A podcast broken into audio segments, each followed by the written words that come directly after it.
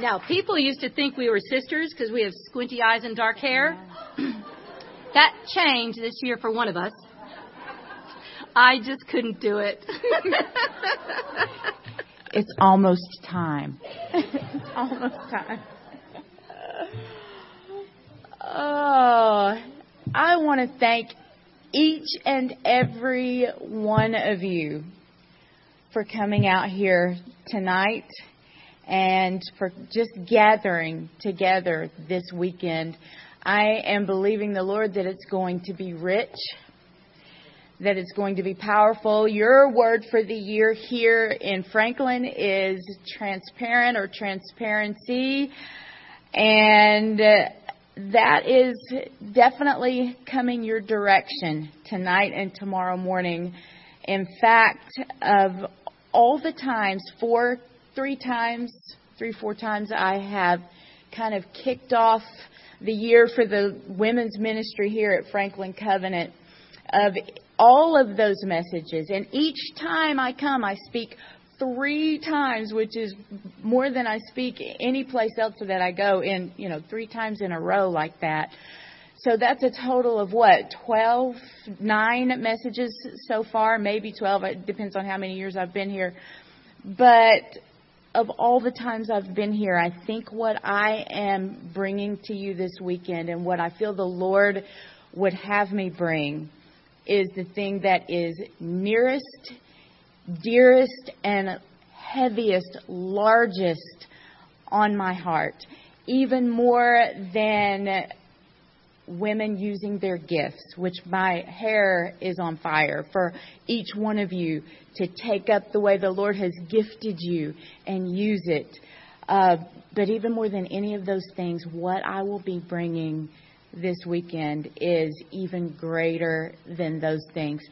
And so, if you would, I'm going to ask each of you to stand just one more time because here's what I want to do.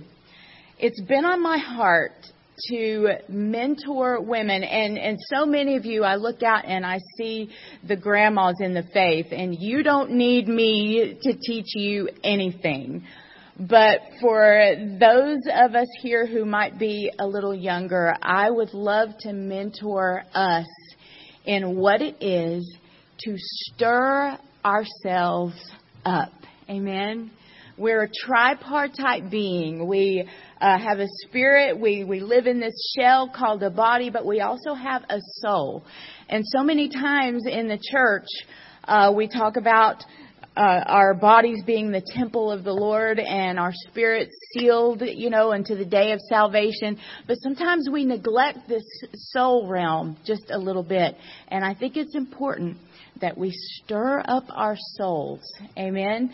And what I want to do is just model and mentor and teach that that can be done without Jesus culture music. Did I just say a bad thing? It can be done without candles. It can be done without incense. It can be done without diffusing special oils. We can stand right here in the presence of God and we can stir up our inner man and we can stir up our souls. Would you do that with me tonight? Ready? Right now. Father, Papa, we love you, Lord. Jesus, we stir up our hearts before you tonight, God. Father, we cry out to you, Lord. God, we are not here for business as usual.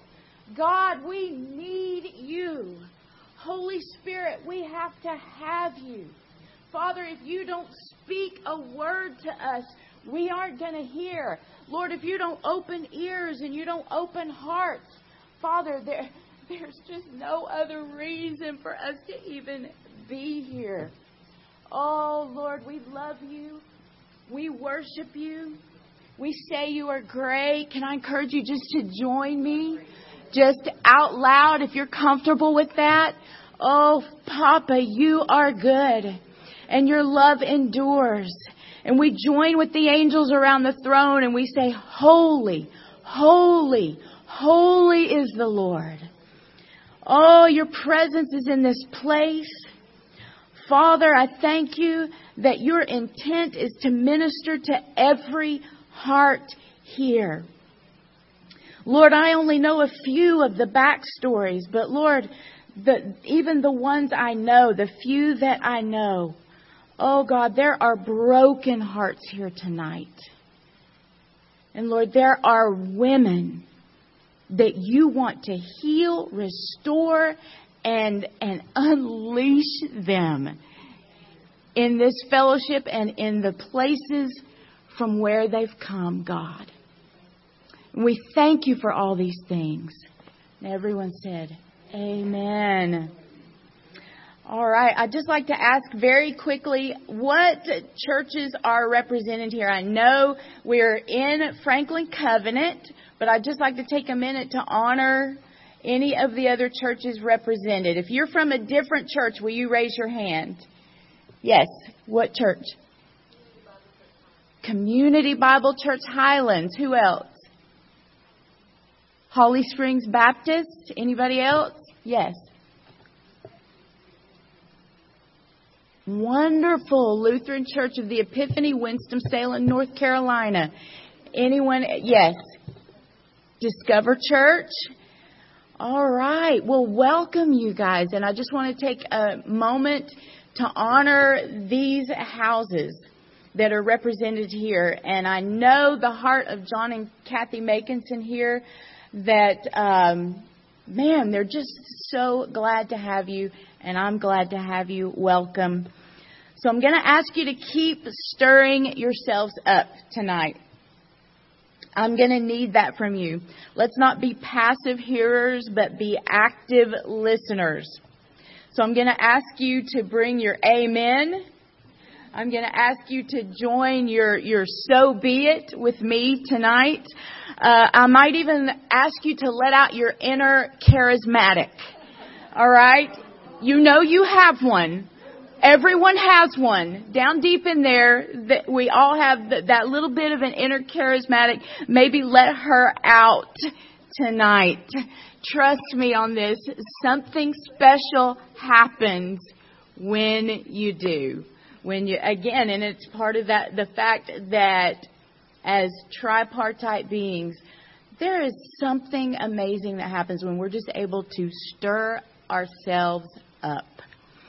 So you think you're here because you want more of God, and I would agree with you. You are here because you want more of God. But I am telling you, God wants more of you. He pursued you to this place this weekend. He is chasing you, every single one of you, because of His great, great love for you. You are not here by accident. The Lord brought you here tonight. He brought you through those doors. You are here in this place on this day at this time. And some of you are here because you need direction. Because you've got a decision in your windshield. It's coming right at you. Some of you are here because you need comfort. And I'm so, I am used to wearing a lapel mic. I keep wanting to stop you. But I keep having to come back. But that's all right. Maybe maybe tomorrow I can I can do the lapel mic because Kathy did ask me beforehand and I said, "Oh, this mic is fine." But yeah, no.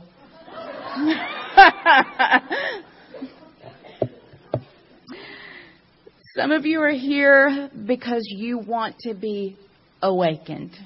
Amen. And some of you are here because you need encouragement, but whatever it is that you need, it's my prayer that the Lord meets you in fullness with what it is that you need. God's going to pour it out on you, and I believe with all my heart that it starts right now. Can you join your amen with that? So, whatever brought you to this moment, whatever your past week has been like, whatever the traffic was like getting here, Some of you are like, yes. Whatever the traffic was like, whatever turns that you missed getting here, I want to ask you just to shake it off because God's here to encounter you. And when God draws women together the way He has sovereignly drawn women together in this place, trust me, He has an agenda. And just like we prayed, it is not business as usual. So my name is Sheila and my husband Tim is a pastor of Harvest Church in Knoxville. Harvest Church and Franklin Covenant are sister churches. We're part of a network called Master Builders. Master Builders has churches all over the world. And it was founded by a godly man named Pete Beck, who I understand you guys here in Franklin honored very recently. Good job, good job. Yes. Um, well done, Franklin Covenant, because good men deserve honor. Pete Beck well deserves honor. I'm so glad that you did that. You guys, it seems whenever the Lord sends me to Franklin Covenant, it is not without warfare. and I hope I can even make it through this. I skipped last year because honestly, other than the fact that I didn't have a clear word that I was to come, I just wanted the break. I just wanted the break from the warfare. I wanted to avoid the target that always ends up on my backside whenever I say, Yes, the Lord wants me in Franklin, Franklin Covenant, speaking to the women in January or February. It just never fails. This church right here has already had a profound effect on people's stories in this area in Franklin, North Carolina. Amen. Just a long, long history in this beautiful artistic community. And I have to think that whatever is ahead for you, church, this house in particular, is an even greater work. Because again, I can't ever come here without coming under some kind of attack. And I mean, it's always on like Donkey Kong when, when I'm on my way here. And if you could see me in the spirit. You know, you, you look one way in the natural, right? But if you could see me in the spirit, I think, at least I feel like I kind of look like Rocky in that 12th round when he was fighting that Russian guy, you know, and he was just all bruised and battered. That's how I feel tonight. Um, long story, but again, transparency. I'm going to tell you some of it this weekend. I'll tell you how how it is that I got here. Isaiah 48:17 if you brought your Bibles. And a funny thing, funny thing is the speaker got here tonight and I had to ask someone to borrow her Bible. I left mine. Isaiah 48:17 Thus says the Lord, thy redeemer. I love to read King James. Thus says the Lord, thy Redeemer, the Holy One of Israel I am the Lord your God, who teaches you to profit. I want to hone in on that word profit, but it's not going where you think it's going. I am the God who teaches you to profit, who leads you by the way you should go.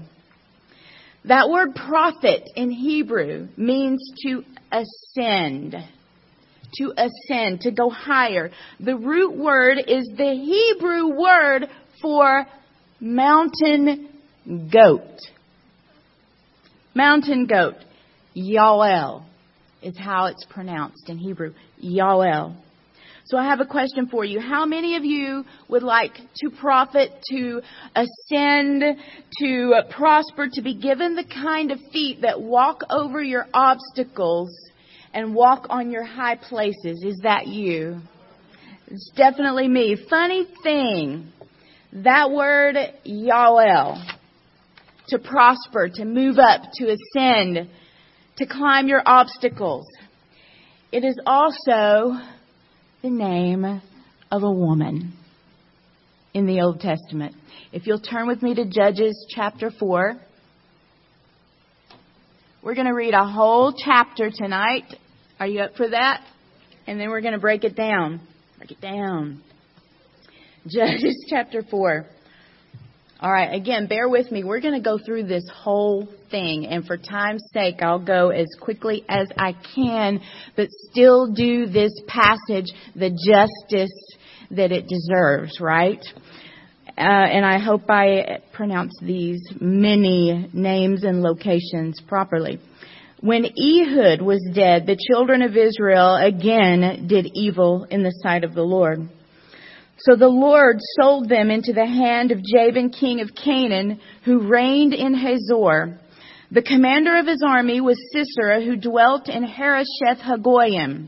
And the children of Israel cried out to the Lord, for Jabin had, get this, 900 chariots of iron. And for 20 years, he harshly oppressed the children of Israel. Now Deborah, a prophetess, the wife of Lapido, was judging Israel at that time. And she would sit under the palm tree of Deborah. Don't you love that? The palm tree of Deborah. Between Ramah and Bethel in the mountains of Ephraim, and the children of Israel came to Deborah for judgment. Then she sent and called for Barak, the son of Abinoam from Kadesh in Naphtali, and said to him, Hasn't the Lord God of Israel commanded, Go and deploy troops at Mount Tabor? Take with you 10,000 men of the sons of Naphtali uh, and of the sons of Zebulun, and against you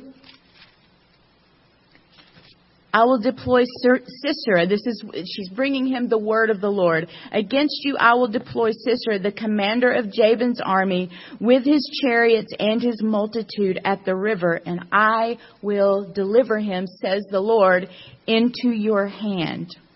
And Barak said to her, If you'll go with me, then I'll go. But if you will not go with me, I will not go. And so Deborah answered him and said, I will surely go with you. Nevertheless, there'll be no glory for you in the journey you are taking. For the Lord will sell Sisera into the hand of a woman. Then Deborah arose and went with Barak to Kadesh. And Barak, Barak, Barak, Barak, called Zebulun and Naphtali to Kadesh.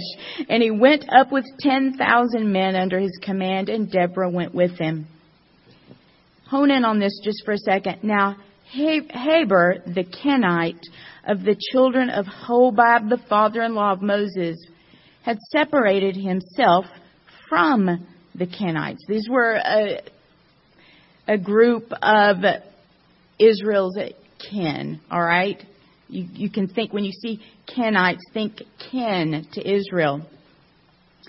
He had separated himself and pitched his tent near a tree I'm not going to read all these names. In verse 12, they reported to Sisera that Barak, the son of Abinoam, had gone up to Mount Tabor. So Sisera gathered together all those chariots, 900 chariots of iron, and all the people who were with him from Harosheth Hagoyim to the river Kishon. And then Deborah said to Barak, Get up for this is the day in which the Lord has delivered Sisera into your hand. Hasn't God gone out before you? So Barak went down from Mount Tabor with 10,000 men following him. And the Lord routed Sisera and all his chariots and all his army with the edge of the sword before Barak. And Sisera alighted from his chariot and fled away on foot. But Barak pursued the chariots and the army as far as Harosheth Hagoyim, and all the army of Sisera fell by the edge of the sword. Not one man was left. However, Sisera fled away on foot to the tent of Yael. Or we might, we often pronounce it Jael. The, the uh, technical Hebrew is Yael. I'll interchange those tonight. Jael, Yael. he fled on foot to the tent of Yael, the wife of Heber the Kenite. For there was peace between Jabin, the king of Hazor, and the house of Heber the Kenite. Yael went out to meet Sisera and said to him, Turn aside, my lord, turn aside to me. Do not fear. And when he had turned aside with her into the tent, she covered him with a blanket. He said to her, Please give me a little water to drink, for I'm thirsty. So she opened a jug of milk, gave him a drink, and covered him. He said to her, Stand at the door of the tent, and if any man comes and inquires of you and says, Is there any man in there? You say no. Then Yael, Heber's wife, took a tent peg and took a hammer and went softly to him and drove the peg into his temple, and it went down into the ground, for he was fast asleep and weary, and so he died. That's a bad donkey woman right there. I mean, think about that for just five seconds. She couldn't practice. Right? I mean, he's he's laying there, he's asleep. That thing's gonna make, she couldn't go up and like, like I would have to do, kind of practice. She had to get it right first time. She had to have strong intention. so on that day, God subdued Jabin, king of Canaan, in the presence of the children of Israel. And the hand of the children of Israel grew stronger and stronger against Jabin, king of Canaan, until they had destroyed Jabin, king of Canaan. So, anyway, this is the type of dramatic story. Dramatic story Every good story throws an ordinary person into an extraordinary circumstance where there's drama and suspense, there's honor and deception. And you ladies know every time I am here, we tell some stories, don't we? We go over the stories of some women of the scripture any story that lacks struggle, because every good story is going to present you with a problem that seems insurmountable. And when you look at the story of your own life, do you not find that to be true? Every good story is going to present you with a problem that seems insurmountable. Any story that lacks struggle is a bad story. It lacks suspense. It lacks alternatives. If there's no struggle, if there's no struggle, it lacks the sense that there is a right way and that there is a wrong way and that the right way needs to happen, right? There's no story without the distinct possibility that you and I might choose the wrong way.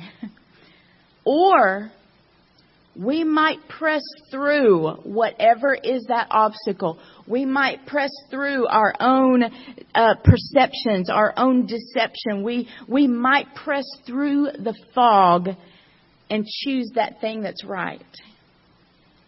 But the stakes have to be real. And that's the hard part. The stakes have to be real because if the stakes aren't big and if the stakes are not real, there really is no story. There is no satisfaction to your story. And so we always somehow see ourselves in this relatable hero, right? And we root for her whoever she is, we root for her. If we're reading the scripture as we walk around in her robe and in her sandals and we kind of embrace her story and we try it on for size and we look at her integrity or we look at her fiery determination, whoever she is, and somehow the lights turn on for us, right? And we get clarity into what is our own story and we see our own world with fresh eyes. And that's what I pray for tonight. That the lights are turned on in our own hearts, in our own lives, over our own stories. It's the kind of story that we're entering into today as we look at Deborah and Yael, or most pronounce it Jael, two risk taking women who are completely, to their core, women of the house. Women of the house. So the story opens to a familiar setting. It's a time when the Israelites had once again fallen into the iniquity of their own understanding, their own way. And they were once again, again in bondage. Most of you know the history of the children of Israel, how they were in and out of slavery and bondage for hundreds of years. So in this case, they're under the control of King Jabin, and the commander of Jabin's army was Sisera, and he inflicted great oppression on all of Israel. Just unimaginable brutality. Think about this. 20 years of brutality. And the Israelites finally cried out to the Lord for help. And enter Deborah. We're going to get to Yael. To get to Yael, we have to go through her big sis, Deborah. Deborah rose to become a judge and a leader of the nation of Israel. She's the only woman of the Bible. Think about this. Deborah was the only woman and is the only woman in Scripture to gain renown on her own merit and not based on who she was married to. Not because of her relationship to a man. As the fourth judge of Israel, Deborah was unique in several ways. She's the only judge in Israel's history that was female. She was also the only judge to have a dual role as a prophetess, and she was the only judge that is cast in a completely positive light in the narrative. Don't you just want to you go, girl. Yes. In fact, the judges succeeding her are depicted with a decline in virtue until you get to Samuel, that last judge who God raised up. Deborah rose to become judge and leader. She would hold court between, and here's where I'm going to start knocking on your front door. Deborah would hold court between Ramah and Bethel. Deborah held court between the Word of God. Ramah is the Hebrew word for the Word of God. Bethel is the house. Bethel is Hebrew for the house of God. She dwelt under the palm so I just spit my gum, bigger than Pete. I have to have it because I'll drink this water here in a minute, but she dwelt under the palm tree of Deborah between Ramah and Bethel, settling disputes, the Bible says, prophesying and speaking wisdom and comfort to the people. Here's the thing and I found this interesting in literally hours of study. Deborah may or may not actually have been married. I know verse 4 of Judges 4 says she was Lapido's wife. Um, it designates Lapido as Deborah's husband in most translations, but this, these Hebrew words, it's Eshet Lapido, could easily be rendered more than one way. And its literal rendering is woman of the torches. Woman of the torches. This leaves many scholars to conclude that this phrase could be just as descriptive of Deborah's character and could have been not the name of a man as much as it was a description of her character or the fact that one of her functions also was and this is getting into some of the technicalities of history, but, but was a wick maker and a lighter of literal torches. Um, but definitely lends itself to the fact that Deborah was a fiery woman. A fiery woman.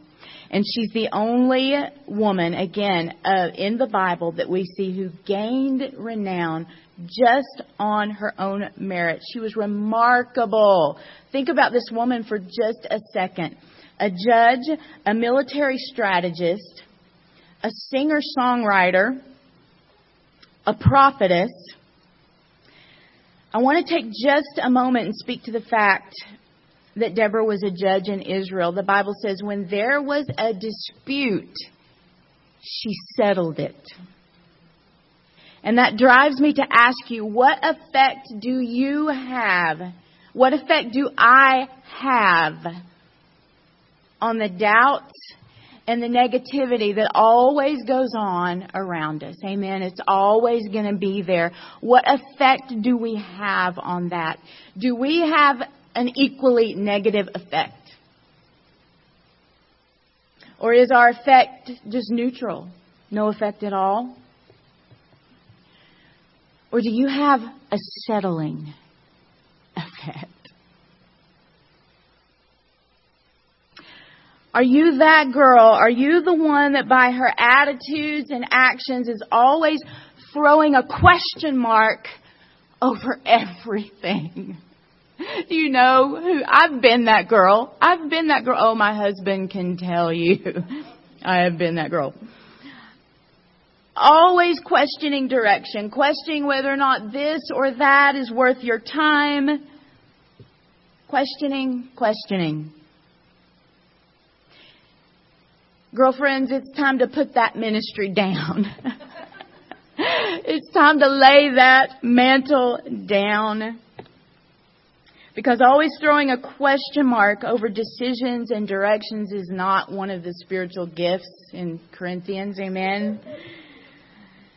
Instead of the question mark, I believe with all my heart as women, it's time for us to punctuate. It's time for us to be exclamation marks in our families.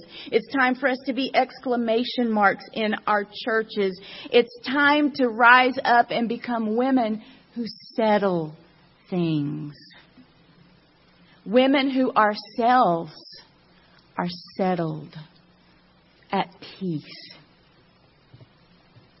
I believe God trusted Deborah with that responsibility of judge in Israel because she lived. Y'all, she lived with a fiery passion for the Word of God and the house of God. She dwelt between Ramah and Bethel.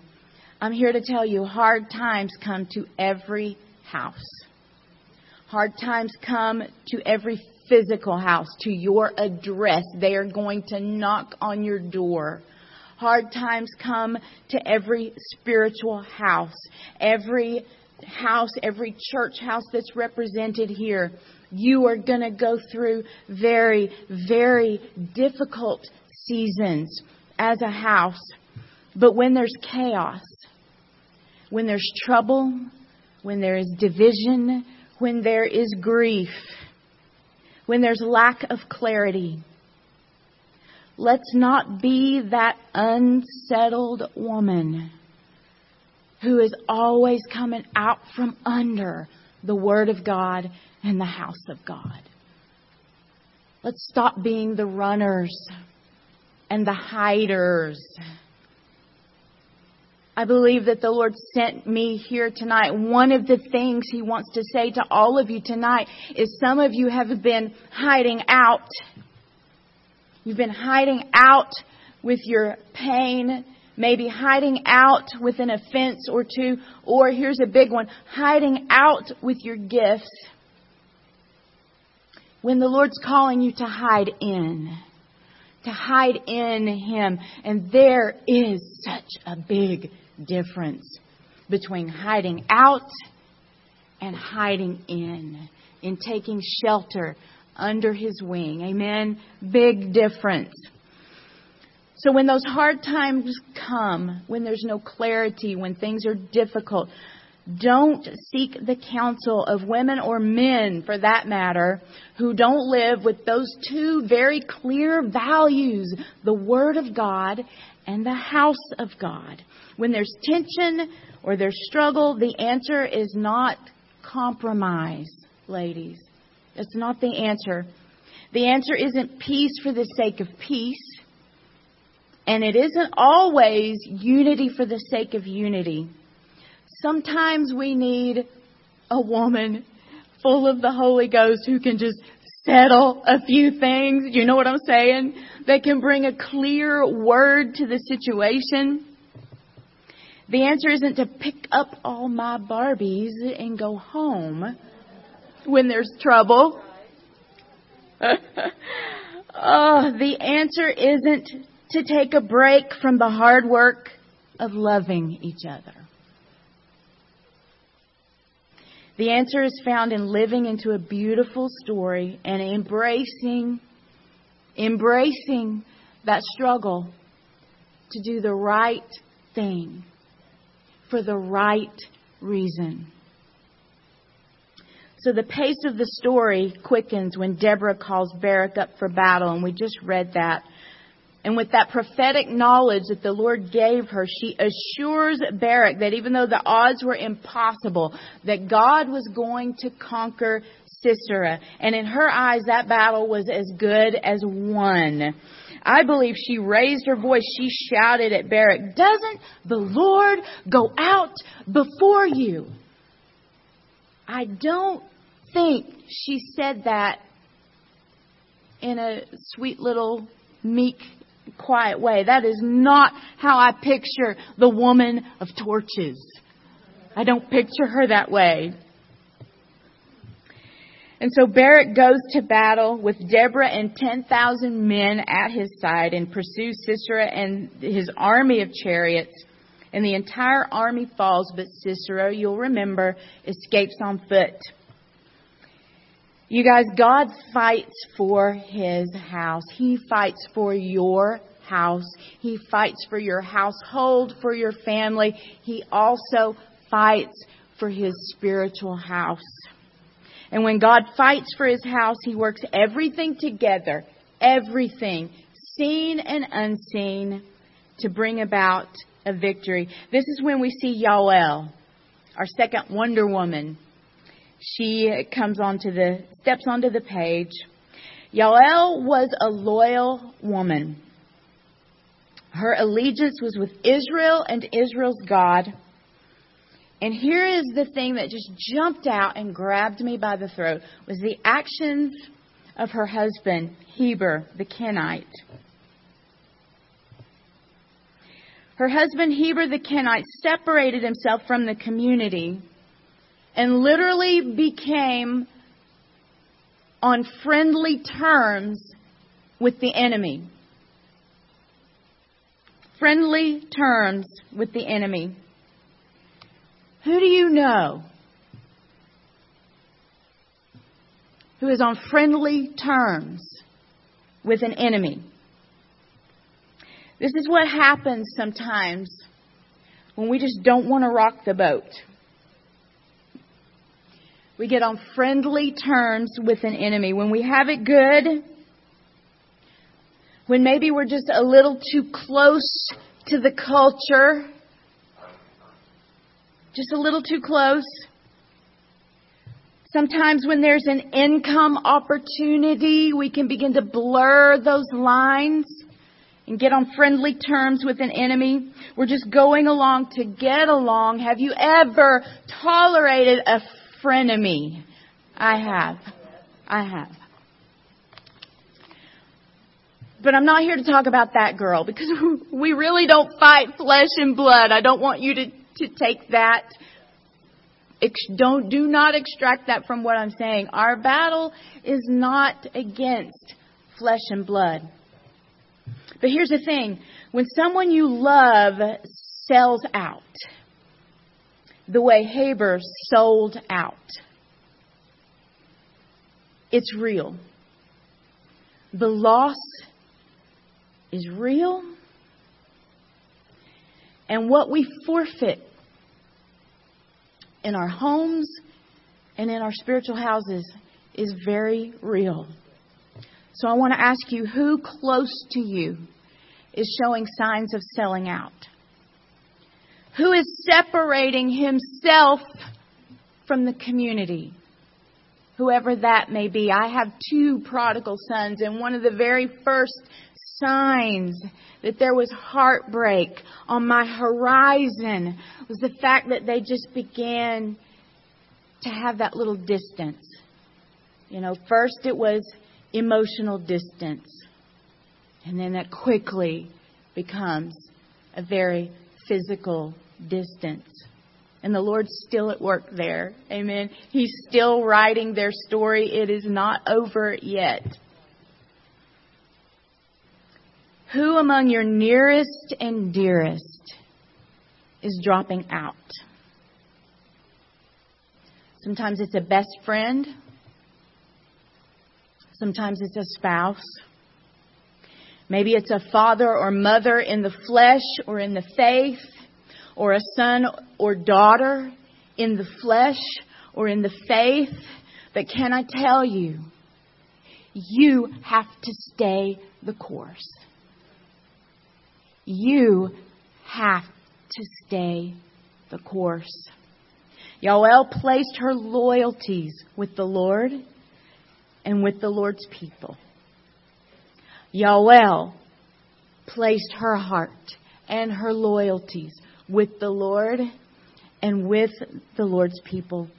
So Sisera is looking for a safe place in the tent of this sellout, Heber the Kenite, where Yael greets him and invites him in. And first thing, right away, the first thing he says to her, please hear me, is he asks her to hide him have you ever heard this? Don't say anything. You know what I'm about to tell you, don't say anything. I just need to vent. Don't share this with anybody. And do not tell the pastor I said this.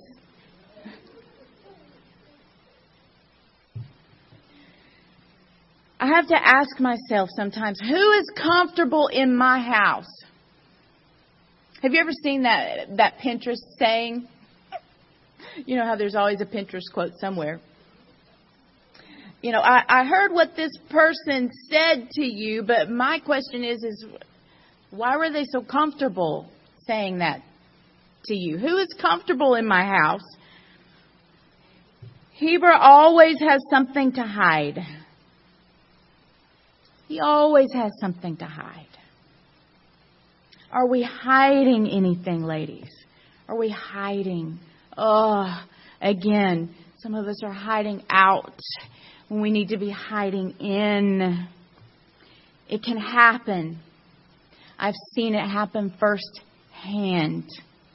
The thing that threatens the health of the whole. The very thing that threatens the life of the community finds its way into our tent. Sometimes it's gossip. Sometimes it's bitterness. Sometimes it's this vain philosophy that presents itself as a solution. It presents itself as being innocent and even helpful. And it comes to us at a time in our lives when we feel vulnerable. But what it does is it separates us from community. It separates us from one another. And it begins to ask us, I feel like I'm levitating. I'm just, I'm wanting to push this into your heart. It, it, it, the first thing it does is it begins to ask us to hide. To hide. But not Yael. not in the tent of a woman of the house. Not on her watch. And the story culminates when this woman of the house kills the enemy in his sleep with implements of the house. Yes, somebody say, mm-mm, mm, Mm, with me. One tent peg, one hammer, a wise woman builds her house. Proverbs 14:1. A wise woman builds her house. A wise and terrifying woman builds her house and then kills the enemy with the same hammer and the same nail that she used to build her house. Oh my Lord. Deborah and Yael I love these two women. Both of them women of the house, both of them awake, alert, ready to become part of a greater story. And they were both given the incredible, incredible privilege of participating with God to bring about a significant victory for God's people. These Old Testament wonder women had such incredible strength and discernment. They had watchfulness and determination.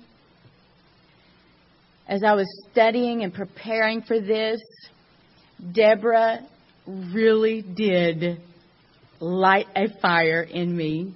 Thank you, Deborah. Fiery woman, woman of the torches. She lit a fire in my heart. And if you'll allow me the pun, I think Yael has driven the point home.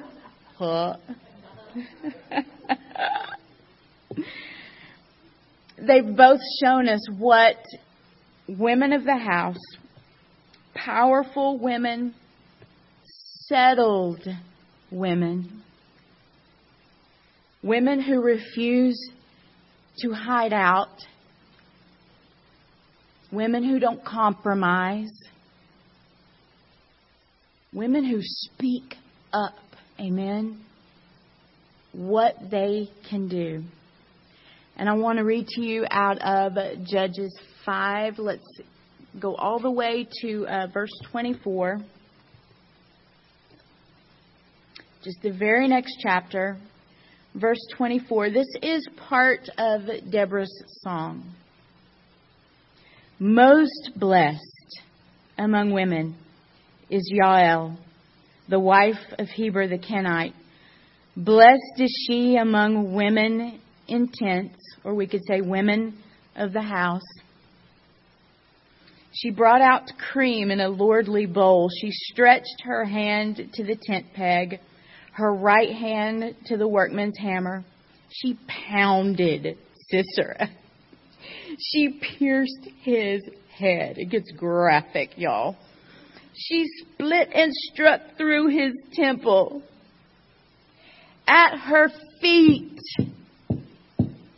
he sank. What does Yael mean? To ascend, to prosper to be given the kind of feet that walk on your high places, that walk on your enemies. He fell at her feet, at her feet. I just, don't you love this? Verse 27.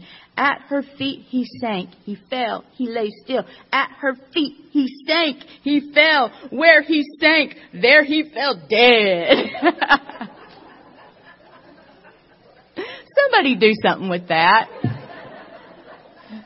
It would make my day if one of you would do do something with that. Yes. That has potential.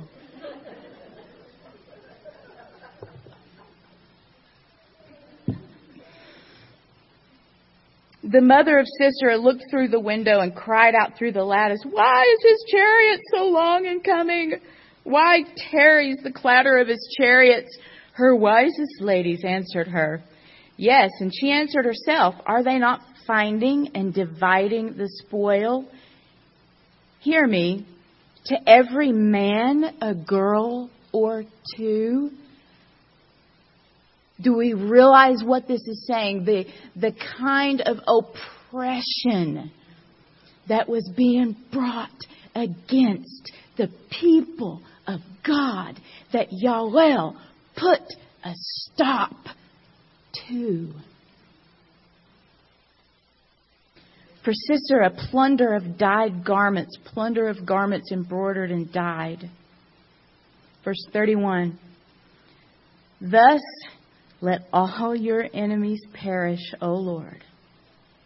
But let those who love him be like the sun when it comes out in full strength.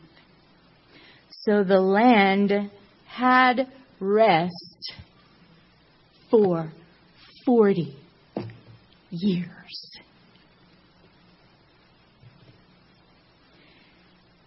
After Yael drove home her point, refusing to be a sellout, even though someone very, very close to her, his loyalty could be bought, we see that the entire nation had peace for 40 years, a whole generation. Yael, to ascend, to profit, to prosper, to obtain victory. And I'm wondering, do we see what is at stake? Do we even see it?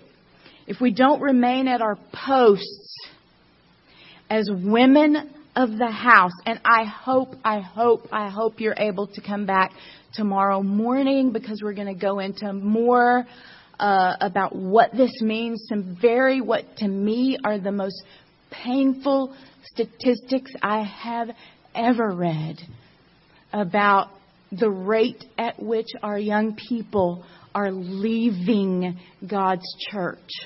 If we don't remain at our posts as women of the house, there's an entire generation coming up behind us that will have no sure place to come home to. And there will not be peace.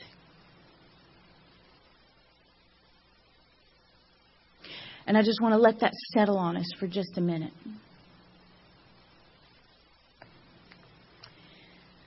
These are the stories of Deborah and Yael, and your story is still being told. My story is still being told.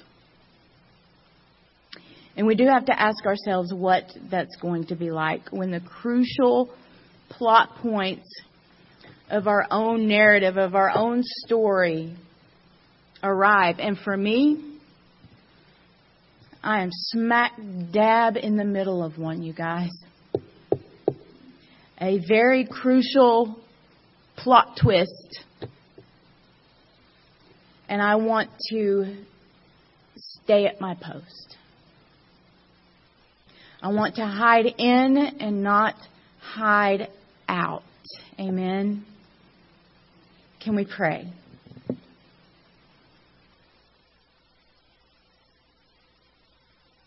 Lord, I thank you for every household represented here, every family. I ask for your divine protection for these families. I thank you for every spiritual house represented. And I ask for protection for those as well. That, Lord, in our day, in our time, we would see you mightily add to us that, Lord, the decline, both in our, our physical homes and in our spiritual homes, that, that homes being in decline would cease, and that, Lord, we would see hearts and homes, physical and spiritual, begin to prosper again and to ascend, Lord. Father, as women, we ask that you would place in us hearts like Deborah and like Yael. That, Lord, you give us fiery hearts and settled hearts and brave hearts. Because, Lord, these are uncertain times. Everywhere we look, and no matter our perspective, there is uncertainty at every hand, and we need you, Lord. Thank you for gathering us here tonight. Thank you for gathering us from the north, from the south, from the east, from the west, from places that I know I didn't expect. I don't think any of us really expected it, but Lord, you have gathered. And it's never for no reason. And so we just bow to your agenda, Father. We ask you to have your way in our hearts and lives. And speak to us in ways this weekend that, Lord, will stick with us always. And I ask all this in Jesus' name. And everyone said, Amen. Kathy, I'm going to turn it over to you.